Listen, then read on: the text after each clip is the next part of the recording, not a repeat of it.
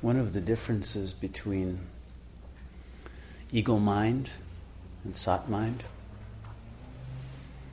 is that ego mind tends to be rigid, whereas sat mind is flexible. And I think one of the most essential virtues of a sat yogi is to have a very highly developed capacity for flexibility. And this is taught in all the traditions, of course, with all the metaphors that the tree that can bend in the wind will survive, whereas the rigid structure will collapse. Even architects know that now. They build buildings to survive earthquakes that have a flexible, movable base. But because we're living in a time of radical uncertainty, our flexibility has to become radical.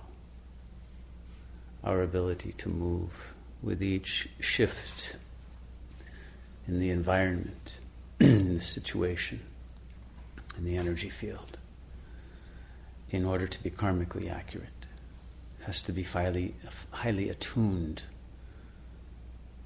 to each present moment. And if we depend on plans that we made in the past and stick to them after they have become obsolete and no longer serve us, and we don't recognize that point at which we must branch off to deal with a new circumstance, then there will be a failure, a stress point that will not be able to deal with the new stresses, new demands, new challenges that reality now faces us with at that moment.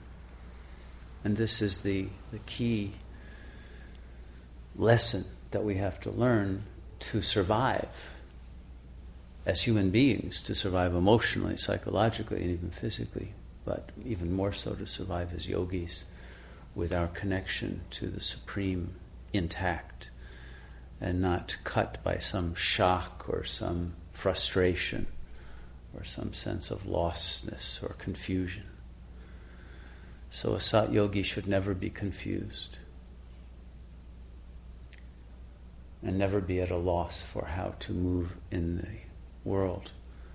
Because our movement is not based on some plan that was developed in the past, but is based on an accurate assessment and an intuitive knowing of what is the right way to proceed in any given moment that serves the whole and is no longer based on egocentricity or on trying to achieve some very fixed point, but to be able to flower around the obstacles, to flow around the rocks as water does in a stream, and to always be able to keep the ultimate compass of true north present, but know that there are many ways for the river to wind to the sea and not to be stuck in a single channel. And when we have that kind of flexibility, then no obstacles will overcome us. There will always be a creative solution to every problem. But that flexibility requires a great deal of humility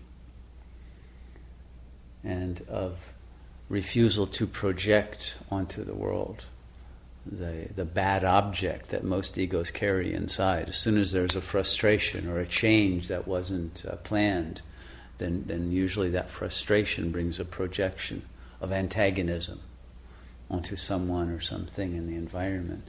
And then we lose our clear headedness, and the sattvic consciousness reduces into a tamasic consciousness. And, and then we try to solve things without our intelligence being able to accurately assess what must be done. And so there's a question are we developing that flexibility? Are we working toward that? Are we recognizing the need for it? Are we using our practice, our sadhana, in order to enhance that flexibility and that growth? Always in service of God and in service of love and in service of bringing new harmony to the world new awakening to all the souls of the world because we are here as bodhisattvas and our purpose is to awaken, to awaken the self and then to awaken the self in all beings.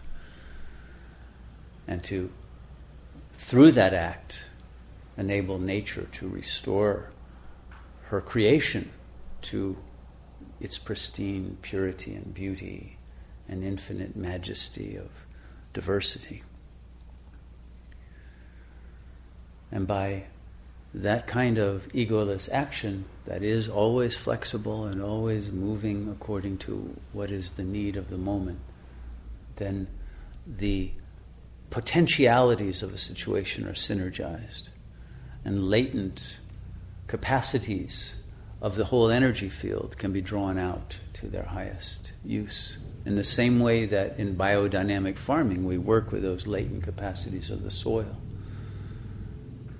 through the recognition of those fundamental elements and powers, capacities that the land will give to us if we are in a reverent, holy space and we are wholly devoted to the bringing of new life up through the ground and to serving nature, not trying to control or boss it from some egoic place, but becoming part, a humble part of the ecosystem once more and serving the whole rather than dominating it. And that humility combined with the flexibility and the sacredness of our task will bring success.